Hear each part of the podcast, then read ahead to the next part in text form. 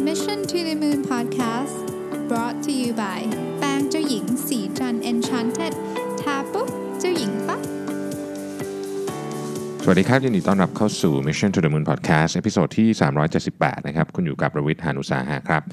วันนี้จะมาชวนคุยเรื่อง process mining นะฮะจริงๆ ต้องบอกว่า process mining ก็ก็ตรงตัวนะ ก็คือการขุดเข้าไปดูใน process ว่าเราจะสามารถปรับปรุงพัฒนาไงได้บ้างเนี่ยเป็นเรื่องที่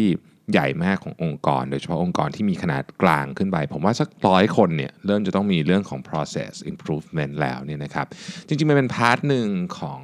digital transformation ก็ได้จะมองอย่างนั้นก็ได้นะครับ ผมเอาบทความมาจาก Harvard Business Review นะครับ What process mining is and why companies should do it นะครับอันนี้ก็เพิ่งตีพิมพ์ใน HBR วันที่ 23 เมษาที่ผ่านมานี้เองนะฮะต้องเล่าอย่างนี้ก่อนว่าบริษัทเนี่ยนะครับ พอขนาดเริ่มใหญ่ขึ้นนิดหนึ่งเนี่ยจะจะเริ่มมีปัญหาเรื่องของ process process ง่ายๆ อย่างการจัดซื้อหรือการทำอะไรอย่างเงี้ยก็ก็จะเริ่มจะเริ่มซับซ้อน เราจะเริ่มรู้สึกว่าเอ๊ะทำไมเรื่องมันดูยากจังนะฮะบางทีมันไปติดติดขัดขัดบางทีต้องทำแมนนวลบางทีกว่าจะ approve อะไรมันนานจังเลยเนี่ยนะครับ จริงๆปัญหาเนี่ยมันมันมีอยู่ 2 เรื่องด้วยกันนะเรื่องที่1เนี่ยนะฮะคือคือการ assess ปัญหาว่าขนาดใหญ่แค่ไหน อันนี้ก็เป็นเรื่องที่ที่ยากอยู่แล้วนะครับซึ่งซึ่งบริษัทมี 3 วิธีด้วยกัน วิธีที่ 1 ก็คือจ้าง consult แพงๆ มาแล้วก็ให้เขาวิเคราะห์ปัญหาให้ อันนั้นก็เรื่องหนึ่งนะครับวิธีที่ 2 ก็พยายามทำเองนะฮะวิธีที่ 3 ก็คือ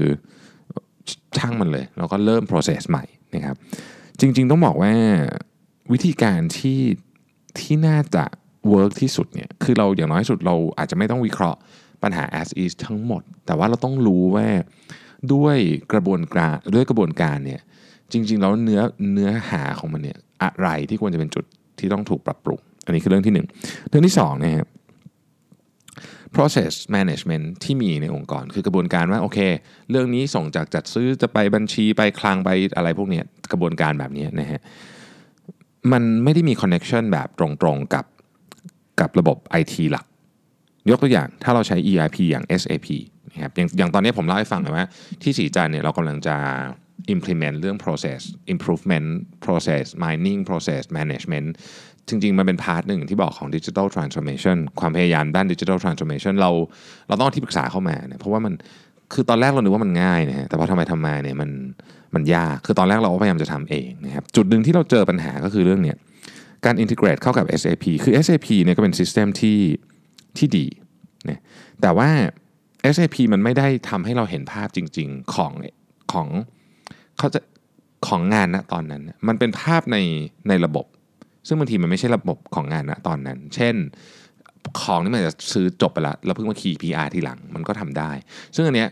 แบบเนี้ยไม่เวิร์คคือคือมันไม่เขาเรียกว่ามันไม่มี transparency ในการมองเห็น ผู้บริหารก็ ไม่รู้สถานการณ์ที่แท้จริงนะครับ แต่ที่สำคัญกว่านั้นคือคนทำงานน่ะ working team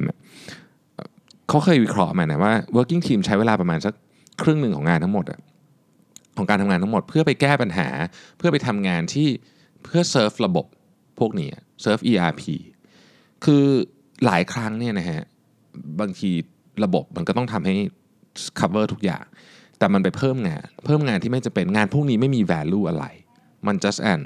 just work เขาเรียกว่า work for work อะนะปัญหาเนี้ยต้องถูกแก้ไข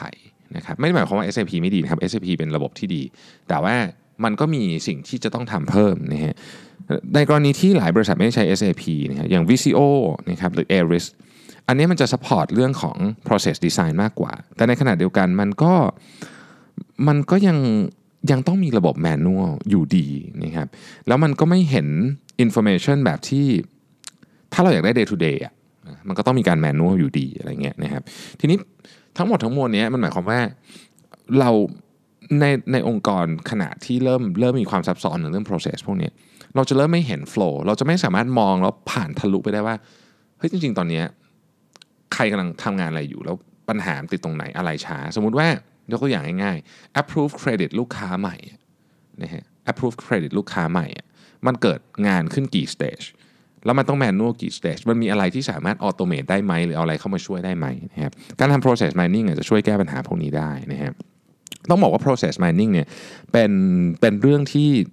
ได้รับความสนใจมาเมื่อไม่กี่ปีนี้มาเองนะครับแล้วก็เริ่มจากฝั่งยุโรปด้วยนะครับมีบริษัทเยอรมันอันหนึ่งชื่อ c e l o n i s นะครับ c e l o n i s เนี่ยเป็นบริษัทที่มีความสัมพันธ์ที่ดีมากกับ SAP นะครับ เป็น reseller นะครับ SAP เป็น reseller ให้ด้วยเนี่ยก็เลยเขาก็เลยเอาเอาระบบนี้มาลองใช้นะครับปรากฏว่าเฮ้ยลูกค้าที่ไปใช้ในวูชอบนะฮะจริง ๆ มันสามารถเชื่อมต่อกับซิสเต็มอื่นได้ อย่างเชื่อมต่อกับ Oracle Salesforce หรือ ServiceNow ก็ได้ก็เชื่อมต่อผ่าน API ไปนะครับทีนี้พอในปี 2018 ที่ผ่านมาเนี่ยนะฮะก็เริ่มมีการเอา เริ่มมีการใช้ process mining ในหลาย ๆ ในหลาย ๆ บริษัทมากขึ้นนะครับ ก็เราก็จะเห็นหลายหลายองค์กรที่ออกมาขายเรื่องนี้นะอย่างอย่าง Celonis เป็นเป็นผู้นำด้านนี้นะครับ แต่มันก็จะมี QPR นะครับ อันนี้ของฟินแลนด์นะครับ แล้วก็มี Fluxicon นะครับของเนเธอร์แลนด์อะไรเงี้ย ก็คือส่วนใหญ่จะมาจากยุโรปทั้งสิ้นนะครับก็ก็เริ่มมีบริษัทเอาเข้ามาใช้นะครับ ทีนี้คำถามคือสิ่งที่สิ่งที่บริษัท พยายามจะทำในเรื่องของ process mining เนี่ยคืออะไรนะครับจริงๆต้องบอกว่า process mining อะหัวใจของมันก็คือว่ามันมี event log ก็คือมันเก็บล็อกว่า 1. งานถูกทำที่ไหนนะครับ 2. งานถูกทำเมื่อไหร่นะฮะ product อะไรถูกส่งไปนะครับ มีการจ่ายเงินหรือยัง อันนี้มันอยู่ในล็อกอันเดียวกัน มันจะทำให้ทุกอย่าง visible นะครับว่า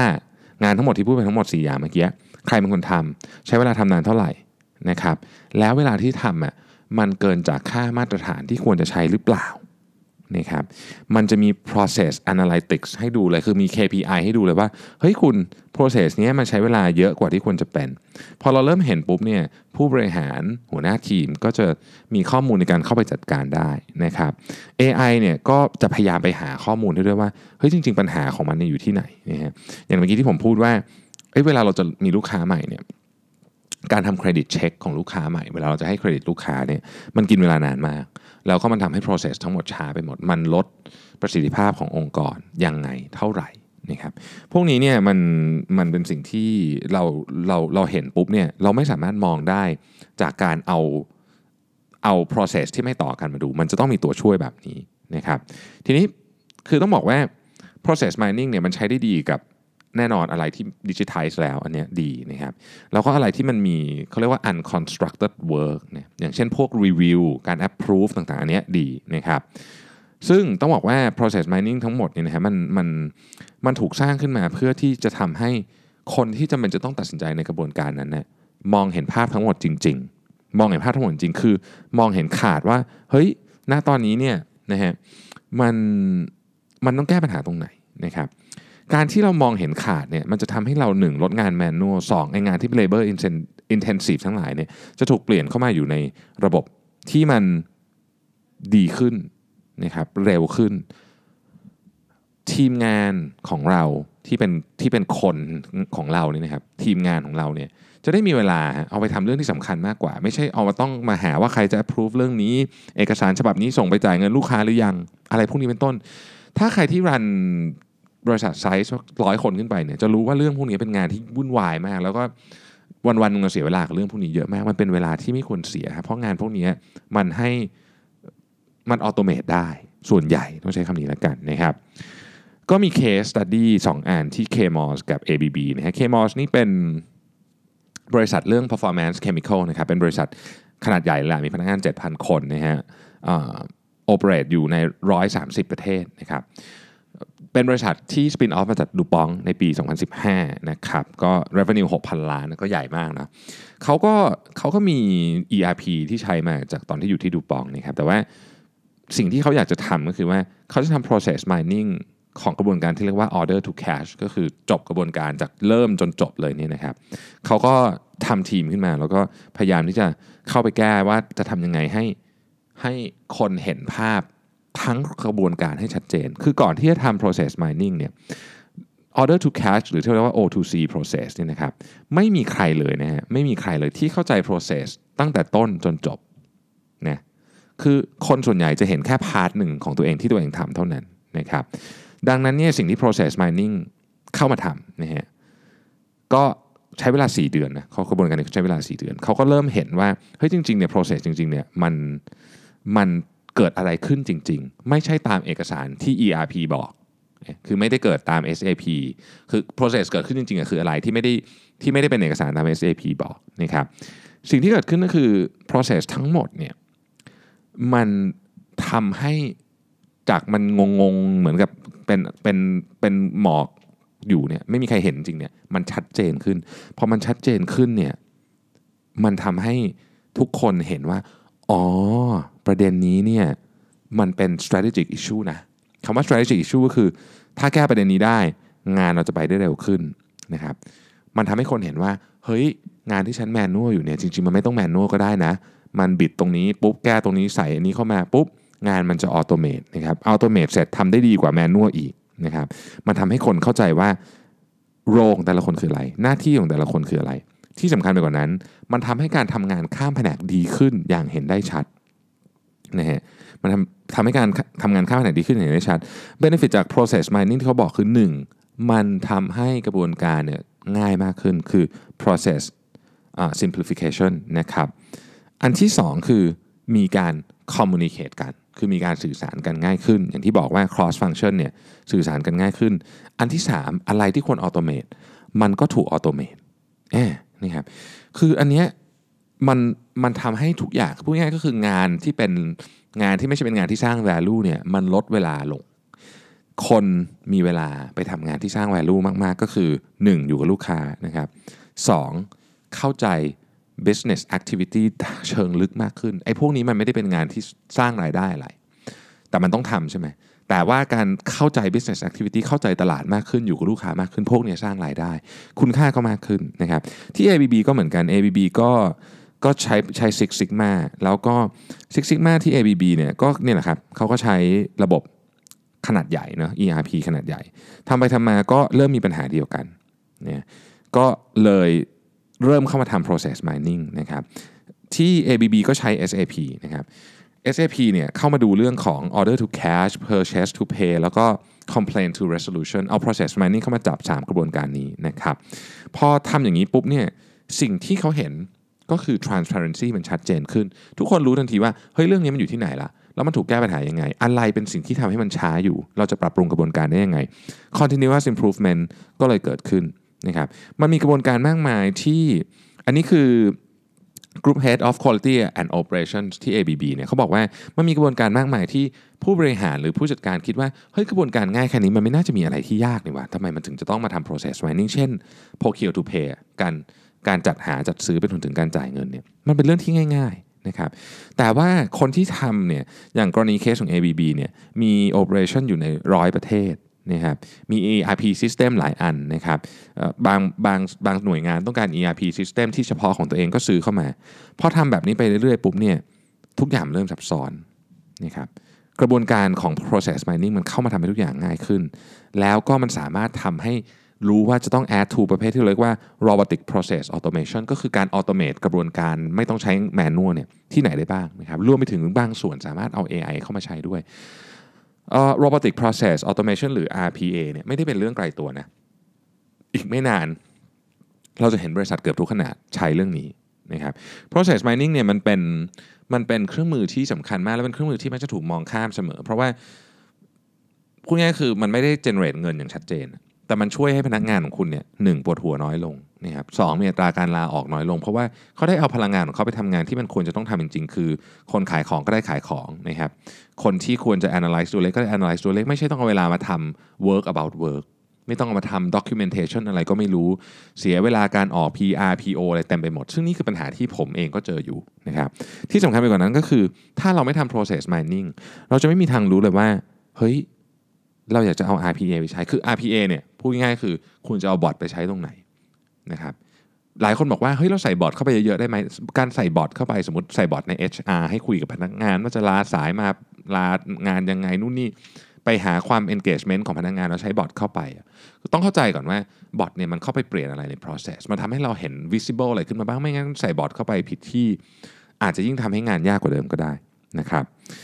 สิ่งที่เราเห็นใน process mining เนี่ยคือคนที่ทำเนี่ยจะทำให้ องค์กรกลายเป็น data driven organization อย่างแท้จริง คือคุณมีข้อมูลน่ยที่เอามาตัดสินใจจริง เพราะว่าถ้าคุณไม่ขุดมันขึ้นมา ไม่ขุดข้อมูลขึ้นมา คุณไม่มีทางรู้เลยว่าไอ้นี่อยู่ตรงไหนนะฮะ process mining จึงจึงเป็นสิ่งที่ที่ดีสำหรับองค์กรที่อยากจะทำ digital transformation หรือหรือหรือหรือ any transformation จริง ๆ ต้องบอกว่า process mining เป็นหนึ่งในกระบวนการที่ควรจะต้องทำนะครับผมเนี่ยต้องบอกว่าอย่างนี้คือกำลังจะเริ่มทำ เดี๋ยวคงมีเรื่องมาแชร์ว่าเออทำแล้วเป็นยังไงนะครับแต่สิ่งที่เราต้องทำก็เพราะเราเห็นแล้วว่า มีคนจำนวนมากในบริษัทเราเนี่ยใช้เวลาทำ work about work อะคืองานที่ไม่ได้ generate value เยอะเกินไปนะครับแล้วมันอยู่ตรงไหนก็รู้มันยิบย่อยไปหมด มันหาต้นสายปลายเหตุไม่เจอนะฮะก็หวังว่ากระบวนการการทำเรื่องนี้เนี่ยจะช่วยนะครับเดี๋ยวจะมาเล่าให้ฟังอีกทีว่าทำแล้วเป็นยังไงบ้างนะวันนี้อันนี้เป็นตอนของของวันเสาร์นะครับก็ พรุ่งนี้จะเป็นตอนอตอบคำถามนะฮะใครยังไม่ส่งคำถามเข้ามาสำหรับสัปดาห์นี้ ส่งเข้ามาได้เลยนะครับ ขอบคุณที่ติดตาม Mission to the Moon Podcast โอ้ยลืมลืมลืมลืมขออภัยขออภัย HR ผมฝากมาบอกว่าขณะนี้เรามีตำแหน่งที่เปิดอยู่นะครับเป็นตำแหน่งสำคัญเลย 3ตำแหน่งด้วยกันนะครับ อยากจะ เชิญชวนนะครับทุกท่านมาสมัครงานกับเรานะสามตำแหน่งที่เราหาอยู่ตอนนี้1นะครับ Brand Manager Brand Manager นี่บอกเลยว่านานๆเปิดที เพราะว่าเป็นตำแหน่งสำคัญแม่นะครับ Brand Manager นะครับอีกตำแหน่งหนึงคือ Assistant Finance and Accounting Director นะครับเป็นอันนี้เป็นระดับ AD เนาะแล้วก็อันสุดท้ายคือ Digital Graphic Designer นะครับสามตำแหน่งนี้กำลังต้องการด่วนมากนะครับ ใครสนใจนะครับ ส่งอีเมลมาได้ที่ hr at s i j a n co th สะกด sri c h a n d co th ขอบคุณที่ติดตาม Mission to the Moon Podcast ครับ สวัสดีครับสัสิ เพราะความสดใสมีได้ทุกวัน